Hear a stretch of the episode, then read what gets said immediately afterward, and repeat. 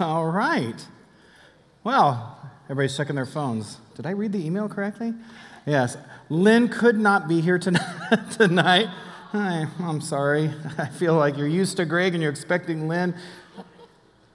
I feel sad. Um, the missions guy. All right, but I'm glad to be here. So, um, thank you. You didn't have to do that. You should do more of it, though. All right. Just kidding. All right, so we, um, I am, for those who don't know me, um, my name is Chris Hayden, and I'm the pastor of missions and outreach here and now sports ministry. And we are excited about what God is doing um, here in Chandler, in Arizona, and all around the world. Um, we have a mission team heading out this weekend to Mexico. Um, another mission team heading out in a couple weeks to India. Kenya and Jamaica are both firing up, so it's, it's just a great time to be um, part of missions. And sports ministry is going to be kicking off um, in less than a month. Um, actually, about a month, um, we're going to be playing a lot of sports for all the way from football to bowling to volleyball, basketball, softball. So, a lot of exciting things coming up. But I'm, I'm excited to be here tonight. Tonight is the mine. Um, how many of you, this is your first time at the mine? Very good. Well, I'm glad to have you here. How many of you are grizzled veterans? This is, this is where you call home every Tuesday night? Good. All right. How many were here last year during the mine? Let's see if I, okay. Good. All right. Well, um, I got, yesterday I got the call, hey, can you fill in? So bear with me tonight. On the back, you have a handout. So make sure you grab that. I just took a look at it, so I'm going to make sure I at least hit these questions. From what I understand, you are in Acts chapter 15. Is that correct? Oh, please. No, we're in Acts 3. Uh, Acts chapter 15, right? All right, good. All right, so if you have your Bibles or your phones, flip, scroll, do whatever you can to get to Acts chapter 15. And we're going to start in verse 1 tonight. Um, I, I, believe Greg um, went through um, two chapters last week. And so um, we are flying at a, a, really cool pace here. So we will pick it up on really a hinge point. Um, I remember growing up, and um, I first started going to church um, um, in Yucaipa, California, and I, I, was hit and miss. And then my senior year, I ended up, um, right before I was graduating, I ended up coming to one of these big huge days, what we now know as Friend Days. And um, Pastor Lynn was the youth pastor at that time. And I remember um, going in there going, oh, that guy's goofy, but that's cool. I like that. And started going to the youth group, graduated, became one of those guys that just never left. So I just stayed in the high school youth group. Uh, ended up becoming a sponsor, uh, then an intern, then a youth pastor, and the rest is history. And I remember um, all those times um, listening to Lynn way back in the day, he always said this, even back when he was a youth pastor, that there are certain hinge points in every person's life. There are certain hinge points in every ministry's life where, where they could choose to go one way or the other. And their choice is huge. And, and right here, we get into a powerful, powerful hinge point um, in the history of the early church. In fact, last week was another giant hinge point. And so I want to just go back there and, and make sure we all caught the massive hinge points. Let's actually go back to 13 real quick, because this is one of my favorite passages in the Bible because it's one of those, man, if they don't choose correctly. So let's look at this Acts chapter 13. Now, in the church of Antioch, there were prophets and teachers Barnabas, Simeon called Niger, Lucius of Cyrene, Manaen, who was brought up with Herod the Tetrarch, and Saul. And I love this. While they were worshiping, so while they were gathered together, worshiping the Lord and fasting, the Holy Spirit said, Set apart for me Barnabas and Saul for the work to which I have called them. So after they had fasted and prayed, they placed their hands on them and sent them off. Huge moment in the history of the world. Huge moment. If you have a pen or a highlighter or blood, whatever, just make sure you mark this section of the Bible. Here we have a church in Antioch. Look who they have on their staff. Okay, we got Saul, Barnabas. This is a, this is a powerful staff. I think we've got a pretty good staff here at Cornerstone, but Antioch. That's the place to be. And so this was a church that had every potential of being everything a church would want to be. And when, and when Barnabas wasn't able to make it, it was Saul that got to take over. You know, it, it was really good stuff. And there came a moment in this church, a time, a hinge point, where God looked down and said, and the Holy Spirit said, Set apart from me two of your big guns. In other words, we want them to no longer be at your church, but we want to send them off. Church had a powerful decision there.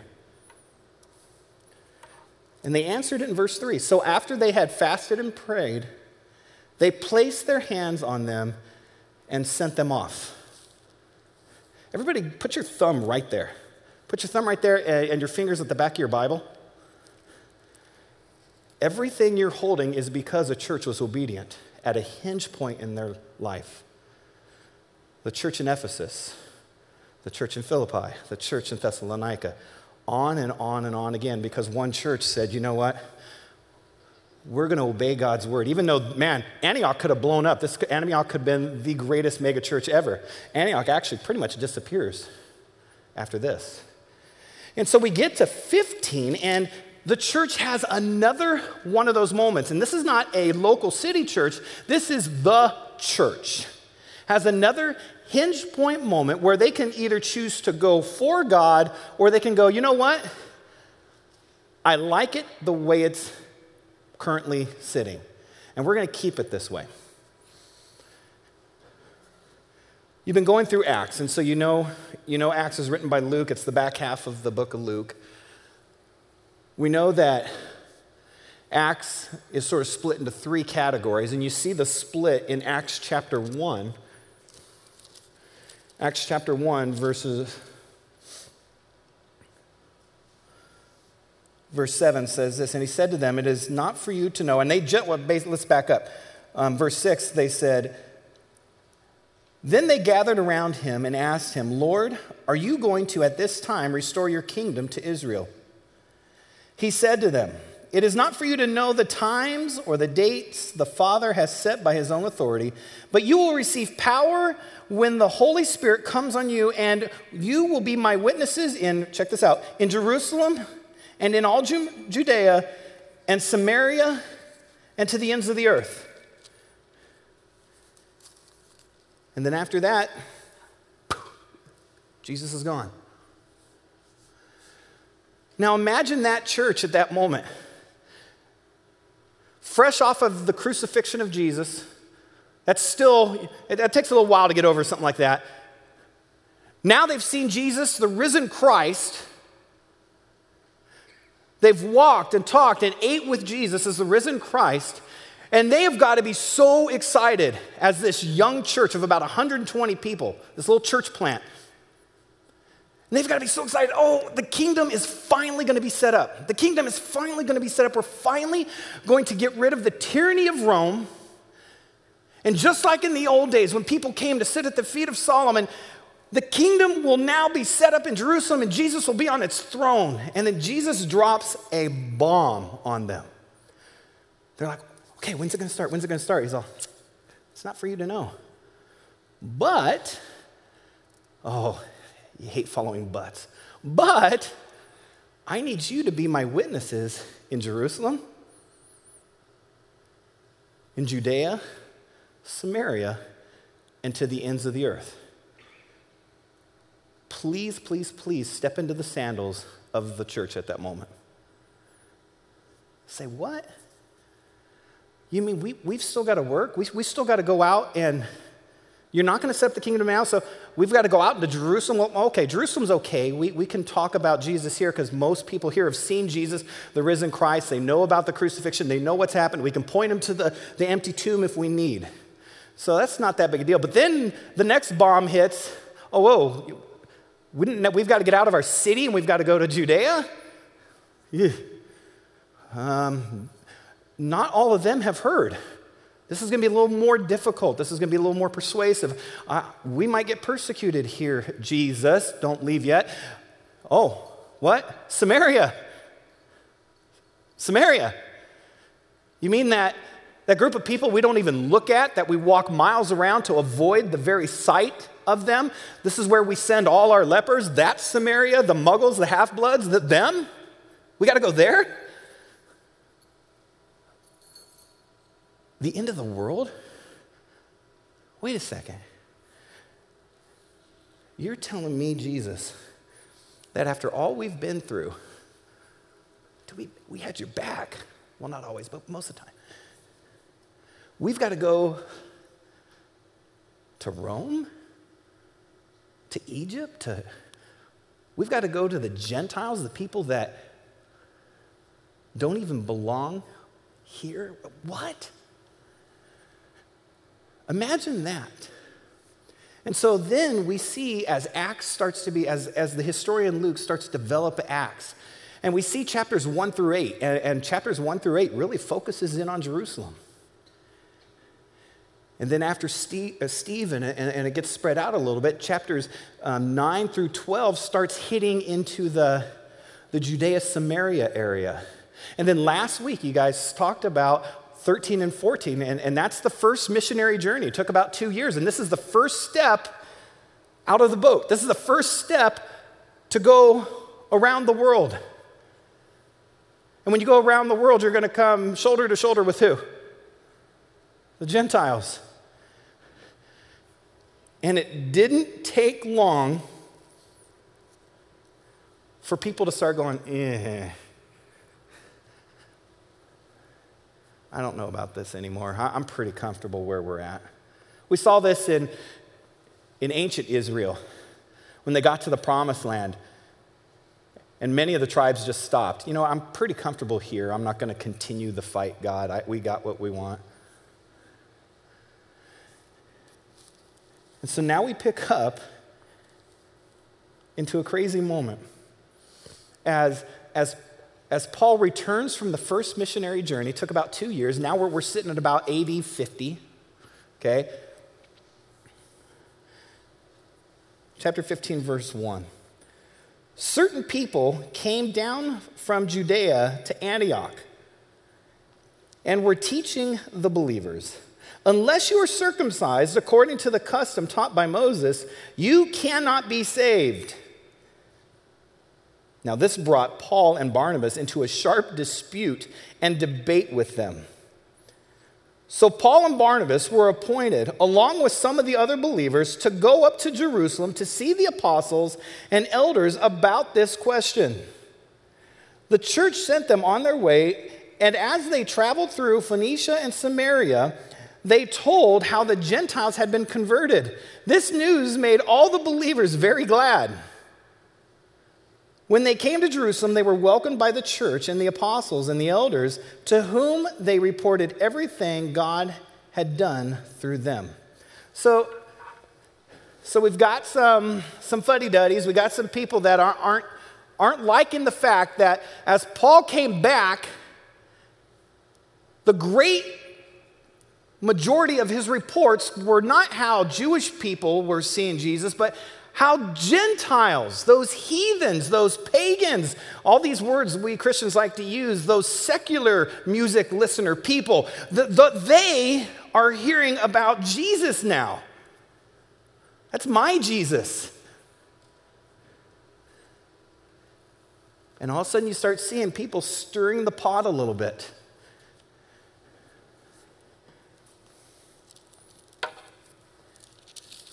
That doesn't happen today at all, does it? I'm the missions guy, I, for sure does. Um, then some of the believers who belonged to the party of the Pharisees stood up and said, The Gentiles must be circumcised and required to keep the law of Moses. Okay, so now we, we, get, we get this picture. We've got, we've got Antioch. Now, Antioch would serve as a base. Antioch sent Paul, okay, he obeyed the hinge point and then Paul would go on his missionary journeys and he'd call, always come back to the base. Okay? And so at the base, there are people that are not liking the fact that um, um, Gentiles are turning their lives over to Jesus. And not just some Gentiles, huge amounts of Gentile believers in every place they went. Churches were being started, cities were being stirred with the Holy Spirit. And, and Paul, imagine Paul and Barnabas. Have you ever come back and you're so excited to report something? Or maybe it's Christmas and you're so excited for your kids to open that package and they open it up and they're like, Is that it? And you're like, Could you imagine Paul and Barnabas walking into that moment and just going, Are you kidding me? You're, you're upset? You're, up, you're upset about that? I remember when I was a youth pastor, and um, I had the opportunity to go around um, and work with a youth organization. We get to speak at different places around the United States, and we, we, we just finished this, this, this huge event, and many, many, many students came to know Jesus Christ as their Lord and Savior. They got followed up on, they got placed into the different youth groups. And we are so excited. And, and we were able to not only speak to youth, but parents and, and adults. And, and I remember coming back. And I was so excited, to go, man, you, you would not believe. And I just walked through the report of how many people accepted Christ. And, and there, there were like a thousand youth that turned their life over to Jesus. A campus got turned upside down. And I had a couple people go, Oh, that's great about the youth. How many adults accepted Christ? I'm like, uh, and I gave them this many. They totally devalued the fact that youth were accepting Christ. And, and we, that happens all the time. And, and I can just see this sadness on Paul's face. And he comes into sharp dispute with them. And then they come down to Jerusalem. Now, now the head of the church there is um, James brother of Jesus and, a lot of the, the apostles. Imagine being in this meeting. You talk about being a fly on the wall. Imagine being in this meeting. Here, here's Paul, and here's Barnabas, and here's James, and here's Peter. Imagine listening to that theological discussion. And he gets down there, and did you notice something that, that was interesting? In verse 5. Then some of the believers who belonged to the party of what? The Pharisees stood up and said, The Gentiles must be circumcised and required to keep the law of Moses. What on earth are Pharisees doing in my church? So you can have the reverse prejudice too. And a lot of people don't realize that the Christian movement it came from 100% Jewish culture and it exploded out. And a lot of Pharisees, and Pharisees get a bad rap, and, a lot of it deservingly so. But there were a lot of Pharisees that authentically had a zeal for God, and they just didn't get the connection. And many of them, when presented the gospel, turned their lives over to Jesus. But for many of them, it was hard, even though they had Jesus in their heart, they, they were saved, it was hard to let go of some of the religion, some of the tradition. And we, we see this over and over again.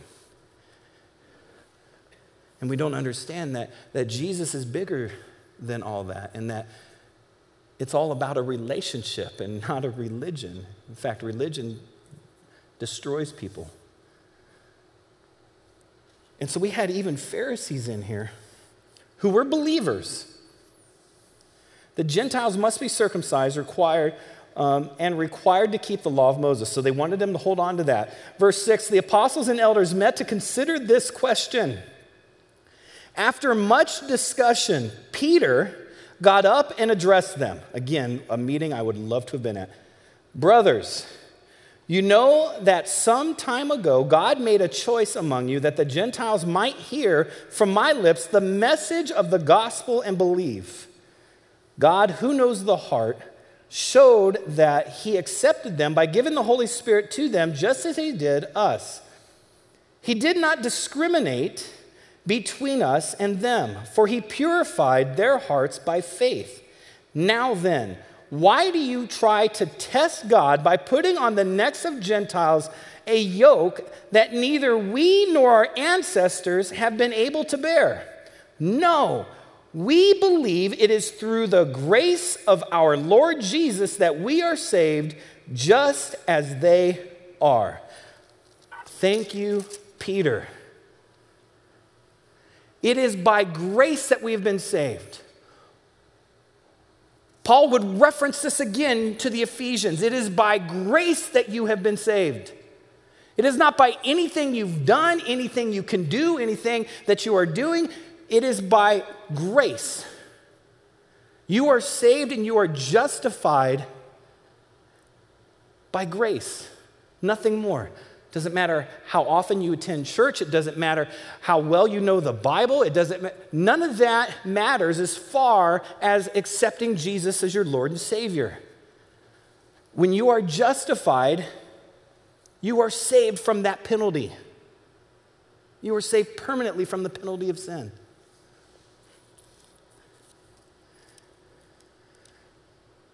And then, as Peter finished, the whole assembly became silent as they listened to Barnabas and Paul telling about the signs and wonders God had done among the Gentiles through them.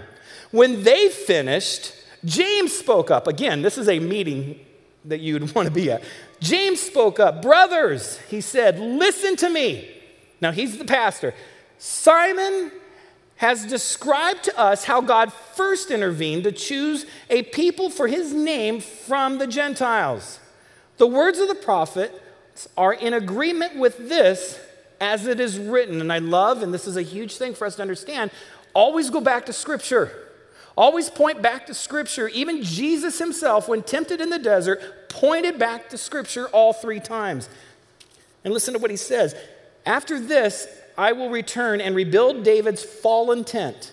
Its ruins I will rebuild and will restore it, that the rest of mankind may seek the Lord, even all the Gentiles who bear my name, says the Lord who does these things, things known from long ago.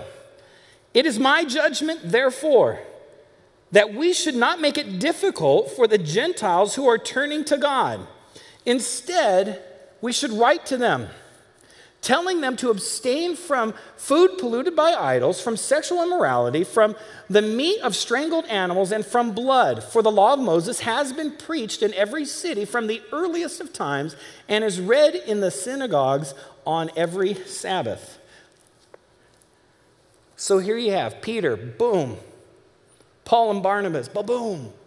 Then James, boom. Then Scripture, boom. All answering the same question Can a person come to Jesus without becoming a Jew first? Without coming to Israel first? Can, can they do this without being circumcised? Can they do this without following the law? And, and here's the Pharisees who, who were, were conservative politically, but they, they were fairly moderate in their beliefs. And they, they believed wholeheartedly in scriptures, but the, the Pharisees also believed in a whole myriad of oral tradition that was added to the law. And Jesus fought against that. And here are some of these believers who came from the Pharisees, who were still identifying themselves as Pharisees, still trying to hold on. In your life, what, what are those things that, that you've held on to? That you just can't let go of it? Some of these traditions, some of these things that you're like, oh man, I really hate the way they do that. That's not, that's not the way Jesus worshiped. And, and it, I enjoy going overseas and, and seeing for the first time believers seeing worship in a completely different context seeing church in a completely different. The way we do church is so foreign to the rest of the world. When we're down in Jamaica, there, there's a saying that we, we hurry up and wait. We get there on time and then we wait until they're ready to roll, until the Holy Spirit's ready to enter the building. And, and the style of worship's different. In Kenya, the style of worship's different. But the one undeniable thing, it, is the Holy Spirit's the same. God's the same today, tomorrow. God's the same as He was from the beginning of time. And one of the, one of the mistakes that missions made so many times in the history of the church is we need to change them to the way we do things before they can come to know Jesus. We saw this in America as we tried to Americanize cultures before we showed them Jesus. And here is the church dealing with that very same thing. this church that was based in Jerusalem, this church that's still filled with predominantly Jews, going out and they're like, all right, God, I'll go, I'll go. We'll, we'll tell about the gospel, but they need to dress the way we do. They need to do things the way we do. It's just, God, that's the way we've always done it. And Paul, Paul, the Hebrew of Hebrews, is going, no, no. Why make it hard for someone to come to Jesus Christ? Why, why do churches, and I think Cornerstone does a great job at making it easy for people to come and be comfortable and find Jesus. But sometimes it, it, we as Christians, and I've been in that boat, we, we can make it really hard for people. As a youth pastor, it was so hard when I would have people saying, um, that kid can't come on our campus until he takes his hat off, or that kid can't come on our campus until they stop smoking, or that kid can't come on our campus because they've got tattoos and they're of the devil, and, that, and whatever it was. And, and we do so much to get in the way. And I, I absolutely love at this hinge point in a church where a church could so easily have succumbed to the pressure and said, you know what? We're big enough. We've done a lot of good things. We've got an incredible staff. We're fairly comfortable. We're making headway in Jerusalem. We're, we're, we're moving in Judea. Um, we're sending notes to Samaria, whatever. And we're, we're making moves, but this is the final straw. We, we can't have this happen. And I love how the church came back. And they did it in a letter. So let's keep going. By the way, if you have questions, I can't see any of you in here because of the lights, but if you have, just raise your hands and they'll find you. Um, and so we get to the we get to the letter. Oh, and, and before we get there, at the very end of that, you'll notice that they just got done saying, "Hey, we shouldn't make it hard for these people to find Jesus, but then they do add some things. In verse 20, instead, we should write to them, telling them to abstain from food polluted by idols, from sexual immorality, from the meat of strangled animals, and from blood. For the law of Moses has been preached in every city from the earliest of times, and it is read in the synagogues on this very day. Now, now they weren't issuing a new commandment within this letter. They were giving a, a strong suggestion, okay, on several of these items. Now, sexual morality is definitely stronger, but they, they're looking at these guys and going, okay, here's a bunch of Gentiles. Now, we need to put it in the context of where they're going.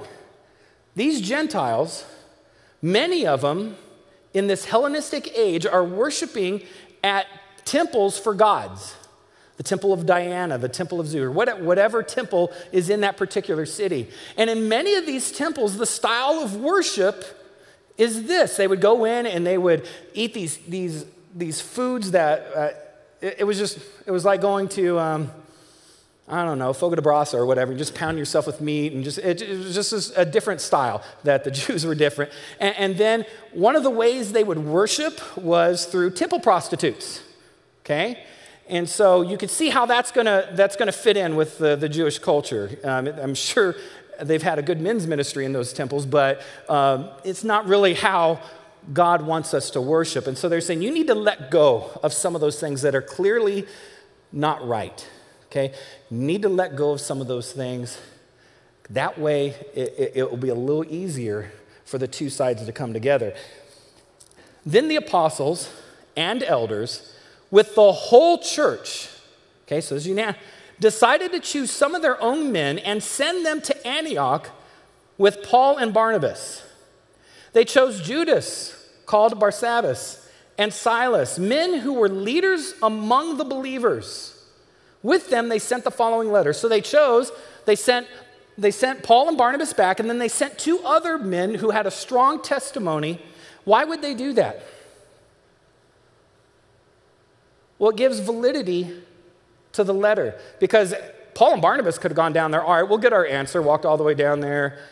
All right, walk back. Yeah, they said it's, um, it's exactly how we said. It, and no one would have believed them. So they had to bring someone back with them to testify with them, saying, This is what the church, in the direction of James, who's under the direction of the Holy Spirit, has said. And they wrote it in a letter. the apostles and elders, your brothers, to the Gentile believers in Antioch, Syria, and Cilicia, greetings. We have heard that some went out from us without our authorization and disturbed you, troubling your minds by what they said.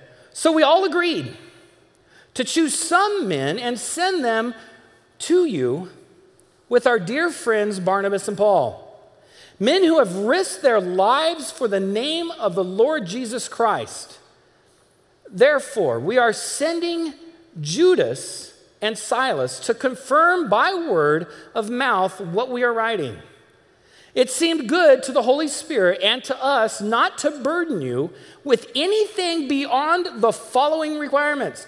You are to abstain from food sacrificed to idols, from blood, from meat of strangled animals, and from sexuality or from sexual immorality.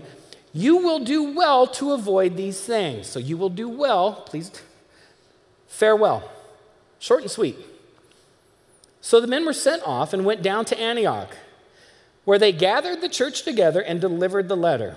The people read it and were glad for its encouraging message. Judas and Silas, who themselves were prophets, said much to encourage and strengthen the believers. After spending some time there, they went they were sent off by the believers with a blessing of peace to return to those who had sent them. But Paul and Barnabas remained in Antioch where they and many others taught and preached the word of the Lord.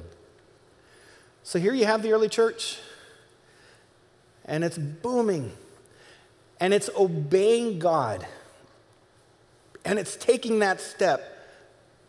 Because God said go, and, and they went, and, and, and they're figuring it out. Because keep in mind, when this question came out, they didn't go, well, you need to turn to James chapter. It didn't exist yet. It didn't exist yet. Most of the New Testament was written after this part in history. So they went to the sources, the guys who would write it, and said, What does God say about this? What's God's opinion on this? Do Gentiles deserve Jesus? Do Gentiles deserve Jesus? And again, we look at that question now and go, well, of course they do. Of course they do. But please put yourself back into the context of the day. The Gentiles were the ones that were murdering their families. The Gentiles were the ones that were oppressing them. This is very, very similar to Jewish people saying, we need to go to the Gentiles, which includes Germany, includes Hitler, includes all them. And I can see a lot of people going, yeah, nope. Hey, I know it's a year after 9 11, but the Taliban, they, they need Jesus. Nope, not me. So it sort of brings us back to Jonah where he said, God said, go. He's like, hey, nope. I hate those people. And we do this even when we don't realize we're doing this. Because as a Christian, and I, I again, I should preach with the mirror, as, as a Christian, we get so comfortable with our Jesus and the way we do things. And, and, and that very, that very Jesus that we desperately needed when we were drowning in separation apart from God, when we, when we finally found Him. It's like being in a lifeboat. We've talked about this before, where, where you're, before you got to that salvation that is the lifeboat, you were, you were flailing and you were grasping for anything you can hold on to, gasping for air, hoping and praying that some way, somehow, you would be saved. And then when you finally get pulled out of the icy waters of sin, out of the icy waters of separation, many believers spend a couple years getting dry, spending a couple years in the lifeboat, getting the hands from stop from shaking and getting warm and, and, and eating the food. And, and many times, after someone accepts Jesus Christ as their Lord and Savior, man, they are on fire in the church. I want to learn everything. I'm going to be at the mind. I'm going to be at the word. I'm going to be at focus. I'm going to be at every small group. I'm going to be at this and that, second Saturday, and they are on fire. But something happens along the way if we're not careful. It's one of those hinge point moments in our lives. Something happens when we're in the lifeboat and, and we realize I'm dry, I'm fed, I, I fully understand that I'm safe and I'm secure. And then there's that decision which way do I row? Do I row away from the disaster? Because that's the safest move. That's the safest move because everybody else is flailing. They could, they could capsize us. They could, pull, they could pull me in. They could splash cold water back on me. I don't want that anymore. Or we could take that decision and turn it towards Jesus because Jesus is over that way and start rowing towards him and start reaching out our hands and pulling people back in cold and wet and, and, and, people people that are flailing people that don't understand the way we have things in the lifeboat no. And we're going to bring these people into our lifeboat. But that is the church. That's our job. This is a lifeboat. And this lifeboat is getting bigger. But this lifeboat fails the very definition of what it was called to do in being a lifeboat if it's not saving lives. There's Acts 15. Will we be a lifeboat or will we row the other way? I did a message on this. The Titanic. All but one rowed away from the disaster. Only one returned, and they delayed. Which left the Titanic with the ultimate tragedy. Not that there wasn't enough lifeboats on board for everybody, which was true, but the, the ultimate tragedy was that there was enough lifeboats for everybody in the water. And they left them. Paul is out there just pulling people in, soak and wet, gross, sinful people that don't know what they're doing because they just got done almost drowning. And he's drying them off and trying to put him in a different lifeboat to go and follow with him.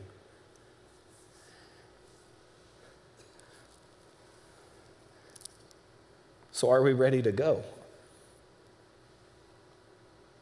I thank God for this church here in Acts chapter 13, 14, and 15. This local church in Antioch that first sees that moment to realize that they had a mission beyond themselves, beyond their city, and then the church. The church led by James and Peter and the apostles that said, Nope. Even though the way they do things and where they're coming from is disturbing, even though that nation continues to oppress us, even though this Hellenistic culture is vile, we, this day, and I guarantee if they all signed it, it would have all been like John Hancock. Big. We unanimously state that this church will be about everyone, not someone. Everyone, whether they are Jew or Gentile. And Paul would go on. Paul would go on. And, and throughout his letters, you see, you see what came out of this meeting reflected in his letters to the Ephesians. It's by grace. To the Romans, if you confess with your mouth Jesus is Lord and believe in your heart that God raised him from the dead, you will be saved. As scripture says, there is no difference between Jew and Gentile. That came out of this argument many years earlier. There is no difference between Jew and Gentile. There's no difference between man and woman, American, Mexican, black, white, Iraqi. There's no difference between Check this out Democrat and Republican. Same Lord is Lord of all and richly blesses all who call on him. And as a church, even though we practice different things, we need to come together on this one issue. A soul is a soul is a soul is a soul. I don't care if they live in Chandler or Nairobi or Kingston or Tenali, Rocky Point, doesn't matter. A soul is a soul is a soul. I don't care how wet they are, how, how sinful they are, what they do, what they dress like, what they live like. A soul is a soul is a soul, and everyone needs Jesus for all of sin and fall short of the glory of God. That is the church. That's what we're supposed to be. And I know I'm speaking to the choir, correct? I always used to say at the mine if you come to the mine just to learn, you're coming to, for the wrong reason. Because the church is not meant to be a university, it's meant to be a hospital. So if you're coming to learn how to save, God bless you. God bless you. This, this is what we're all about. This is why we dig into the word. This is why we look at the heroes of old, those, that are listed in Hebrews 11. The, those heroes, those, those Davids, those Daniels, those Moseses, those Noahs, those Rahabs. By the way, I just mentioned murderers and adulterers and prostitutes. And yeah, those people that at some point in their life got on their knees and accepted Jesus and understood that, that God was their Lord. And for many of them, even before Jesus walked the earth as a man. It's because they knew what it was all about.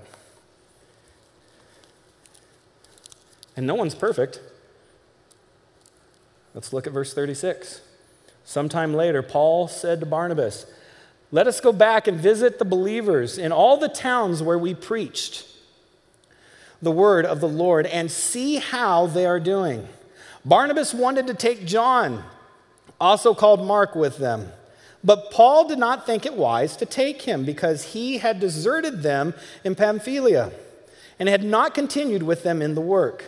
They had such a sharp disagreement that they parted company. Barnabas took Paul and sailed to Cyprus, but Paul chose Silas and, and left. Commended by the believers to the grace of the Lord, he went through Syria and Cilicia, strengthening the churches. What a life! Have you ever stopped and said, what would, a li- what would Paul's life have been like? Imagine that. Imagine growing up, the Hebrew of Hebrews, well educated by the, the great teachers, not only, not only in Hellenistic culture, but also in, in biblical culture, in Scripture, by the great teachers and rabbis of the day.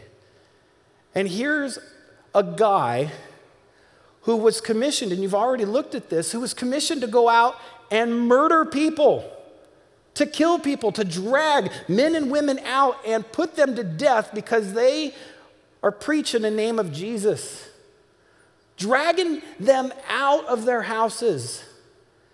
That's the guy that God chooses. Is that the guy you would have chosen? Think about it. Think about it this way Imagine if at some point in history, Osama bin Laden turned his life to Christ and then came back to America for the Crusades in all the big stadiums. How well would that have worked?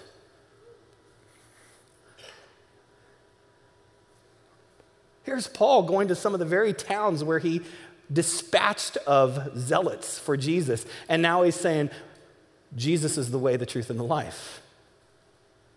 God chooses crazy people to do crazy things because God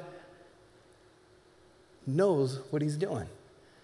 God knew that no one on earth could have done the plan that he laid out for Paul. Paul was a special guy to, to be able to do that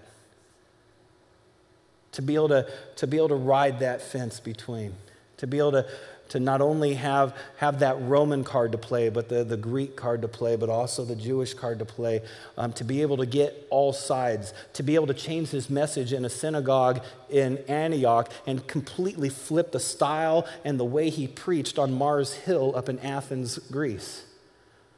What an incredible man. What's our calling? What are we to do? I want to encourage you. Um,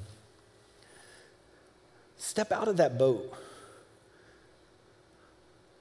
I'm assuming most of you in here at some point in your life made a, a decision to follow Jesus Christ as your Lord and Savior. And you were justified. I, I, we probably should take a, a moment on that because it's talked about here in the last couple chapters. It's possible to be saved and, and not really follow Jesus. We call those the frozen chosen. you know, it's possible to, to have been justified because um, that because you've turned your life over to Christ, you've accepted Him as your Lord and Savior, you've confessed your sins, and once and for all, Jesus took your sins and, and threw them as far as east is from west, and you are justified from the penalty. That means you can never be condemned for your sin. You can never lose it, no matter what you do. That's what the Bible talks about. Once you're there, no one's powerful enough to take you out of God's hand. But for many of us, we forget there's the other piece, the, the whole sanctification part that you can lose, that day to day walk with Jesus. And I don't know about you, some of you are probably just on fire and, and walking straight, but my days do a lot of this. and I'm like, ah, yeah. And, and it's these moments where you need to stop, repent, and come back to Jesus, not for your penalty, because again, that was taken care of,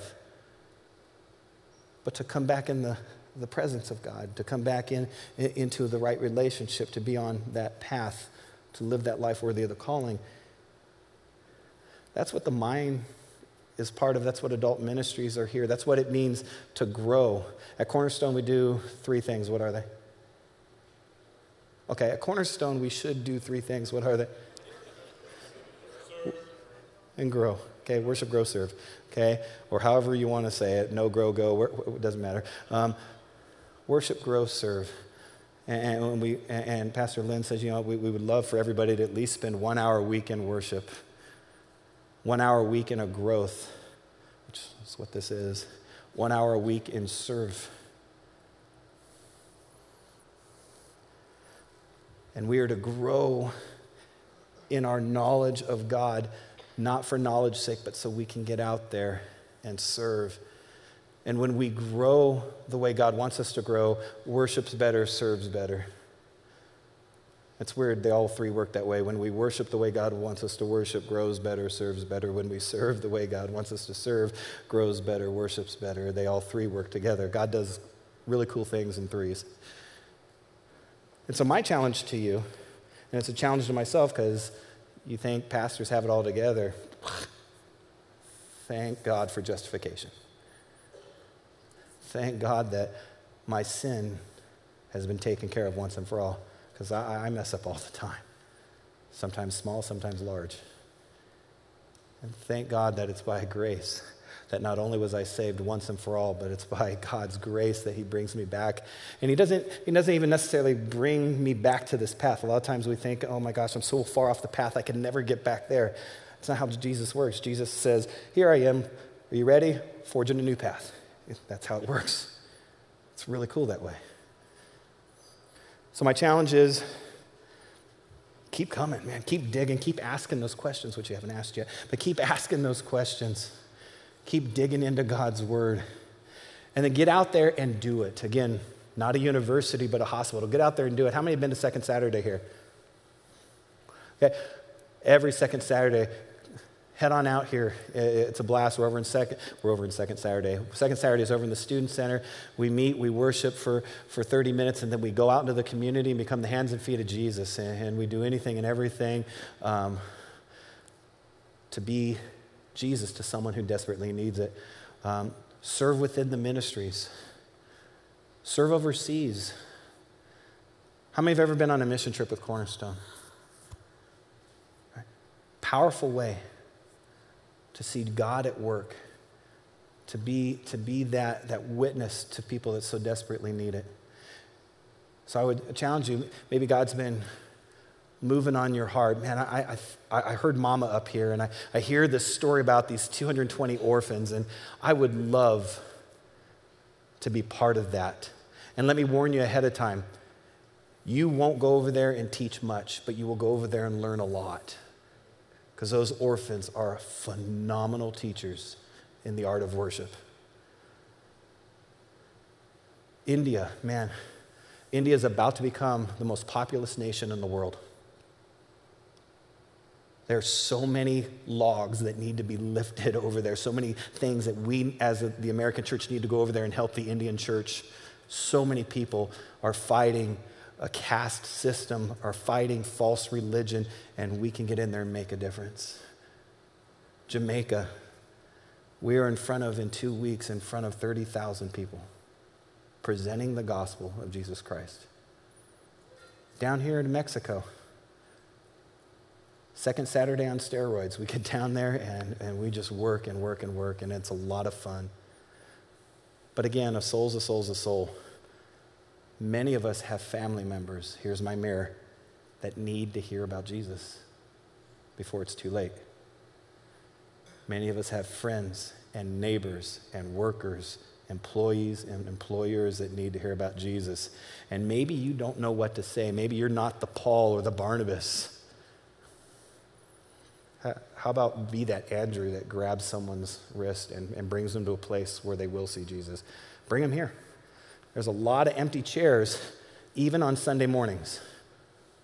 Don't necessarily bring them here if they don't know Jesus. Bring them Sunday morning where they'll hear about Jesus. Bring them to a place where they'll hear about Jesus. Do whatever it takes to stand in that gap so they can hear about Jesus. I'm not going to push too far. I don't want Greg to get back and go, oh, we're on 21. So I'm going to try, I'm just going to stay with 15. So um, I'm looking at the handout. What question did Paul and Barnabas bring to the apostles? What did the council say to the Gentiles? How do we feel about the struggle between religion and relationship? And do we feel the council made the right decision? What is, the, what is religion and relationship? We, we, we fully understand that Christianity is not a religion. Everybody agree? It is not a religion. Don't ever let anybody tell you it is a religion. It is not a religion, it is a relationship. It's a relationship with the creator of the universe. As we said before, religion has done nothing but hurt, maim, and steal from the beginning of time. It's man made, it's fake. It's a relationship. Is there any questions on chapter 15 or back a couple? And if I don't know it, I'll email Greg. I'm confused about the part that says something about avoid strangled animals. I mean, I thought we were allowed to eat meat, and what's the what's special about strangled animals? Again, this was, this was, as I said, this wasn't a commandment. This was a, this was a cultural thing. And this was a, a, a thing that they were asking, um, at least on those things.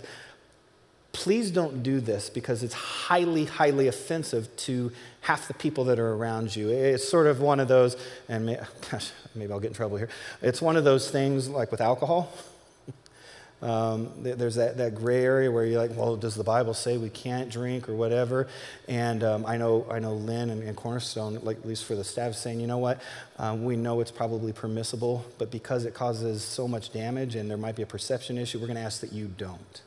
And, so this is the same, same type of thing. Now, obviously, sexual immorality is not the same, same type of thing. But yeah, we're, we're fine to eat meat. I mean, you go back, uh, for those in Journey 180, you go back to Genesis, yeah, we were, originally, before the fall, we were all vegetarians. But then after, after the fall, this is not saying that meat eaters are evil, but after the fall, God did give us permission. I think it's Genesis 8, 9, could be wrong, but um, where we were given permission to, to eat meat. So there's nothing wrong with them. Uh, say that? I, I, I, don't, I don't think so so much. It was just more of a, a cultural thing. Um, honestly, I, I, wouldn't want to know how they make hot dogs. so uh, some of the things our chickens go through, bless their heart. yes. Yes. Hey, hey, buddy. Uh, last week, uh, when Greg ended, uh, he gave us two verses uh, in chapter 13, uh, verse 39, I think it was. It said, Through him, everyone who believes is set free from every sin. Okay. Uh, and then he, he said, he answered that saying, you know, it's grace and nothing else. But then he read us 49 that said, when the Gentiles heard this, they were glad and honored uh, the word of, of the Lord, and all who were appointed for eternal life believed. Uh, he said, uh, next week you should ask uh, Lynn, who was supposed to be here, to answer that second part. Why, why did they just have to believe in the one verse, but uh, they were appointed uh, so they would believe in the, in the second one? Well, isn't he a sweetheart? All right, well, let's look at this. All right, um, so it was Acts 30 or 13. 38. Okay, let me read that. Um, Therefore, my friends, I want you to know that through Jesus, the forgiveness of sins is proclaimed to you. Through him, everyone who believes is set free um, from every sin, a justification you were not able to obtain under the law of Moses. Yeah, I think it all rests on that word justification.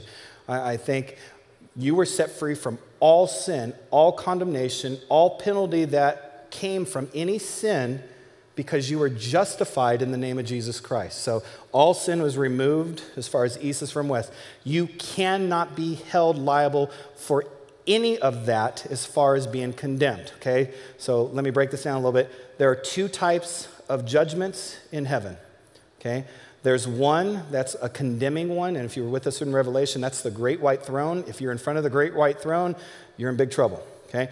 This is a condemning trial. This is a trial that says you are condemned and you are eternally separated. Remember, God doesn't throw anybody into hell. Everybody's already separated when they get before God, and He just leaves them at that spot. Okay? So that, that's what that means. So all sin is gone as far as 38. Now, the other one is a fun one. Again, did Greg answer that at all? No? Bless his heart. Okay? Eh? Lynn owes me lunch. All right, so here we go 48. When the Gentiles heard this, they were glad and honored the word of the Lord, and all who were appointed for eternal life believed. I'm assuming he brought that up because of the controversy between whether someone has been appointed their salvation or not, whether they are um, foreordained or for, uh, or God knew by, by his foreknowledge or he knew it by, by foreordaining someone. Um, and so that's a big controversy. It's the, it's the um, predestination versus the non predestination, Calvinist, you know, that whole thing. And I'm going to be straight up with you. There are theologians that are brilliant on both sides of the issue on both sides of the issue that will argue it and bring verses to bear on both sides of the issue that on one side god is, god is sovereign and he and, and he before the beginning of time appointed certain people to heaven and certain people that would not receive christ. And then there are those who are just as adamant on the other side that say you know what we have a free will okay and our free will allows us to choose whether we are going to confess with our mouth Jesus is Lord, or we don't even have that option because God already planned the other way. Okay, I could tell you where me where I fall on that. Um, I would be on this side that we have free will, that we have um, the opportunity um, um to accept Jesus, um, whoever we are. Um, that that God brought that God's plan and purpose from the beginning of time was that none will perish, but that all would have the opportunity um, to hear the gospel, to accept or reject Jesus. But I do get, I do fully get that you, you can bring to bear some verse, verses here and definitely in other places um, in Corinthians and, and what have you that, that seem to point to, well, man, maybe God has predestined certain people. As an evangelist, I really hope this side's true. I hope that that, that, that people do have that, that free will. But again, there are people on both sides, and so it'd be, it'd be arrogant for me to come up here and say they're wrong, I'm right. There are people on both sides that would argue equally as strong. I, Lynn is also on the free will um, side as well. Um, and just, I, I, can't remember who said it, but um, he said every river needs two banks in order for the water to run um, um, straight. So, um, my best answer on, on that particular, I would say, um, where was it again? It was 38, right? 30, no, 48. Okay. When the Gentiles heard this, they were glad and honored um, the word of the Lord, and all who were appointed. Um, this is NIV. Your King James probably says or, ordained. Um, um, again, I, I, would say that's not a foreordained, that's just ordained that those who received the message at, at, at that time were, were, appointed at that given time, not before the beginning of time, um, if that makes any kind of sense. So I believe that God, um, from the beginning of time, wanted all to come to a saving knowledge of Jesus Christ and, and wants us as a church to not stop and not sit back and go, well, he already knows who's going to get there. Why do I need to? No, that we all need to go and tell everybody. We all need to present the gospel to everybody, whether Jew or Gentile, um, doesn't matter. So I would fall back that that verse, um, right now, just off the cuff, I'm not going to be able to, to break down the Greek for you, but I know appointed used here. I'm not quite sure that means, which would also be translated ordained. I'm not quite sure that means the same as foreordained.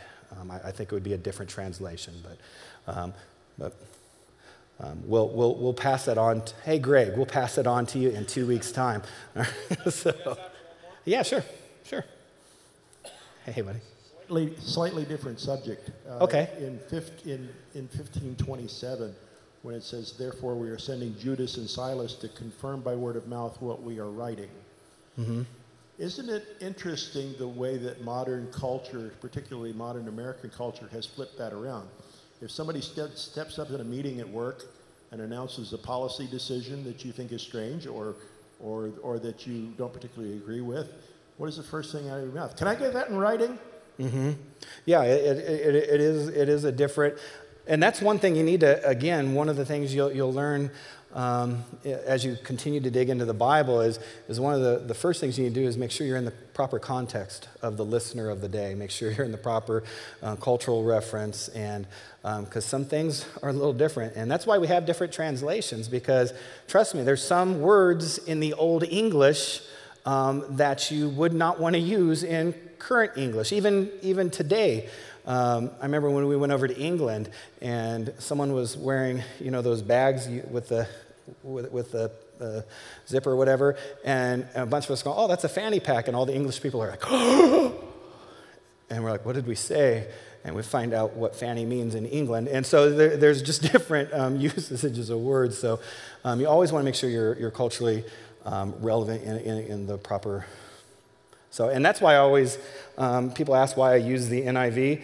I use the NIV at culture or at Cornerstone because that's the Bible we're given to our visitors, and those are the people I least want to confuse. And so that's why I always use the NIV here. If I, if I preach at Rock Point, I use the NLT. So um, translations, some are better for reading, some are better for studying. But, yep.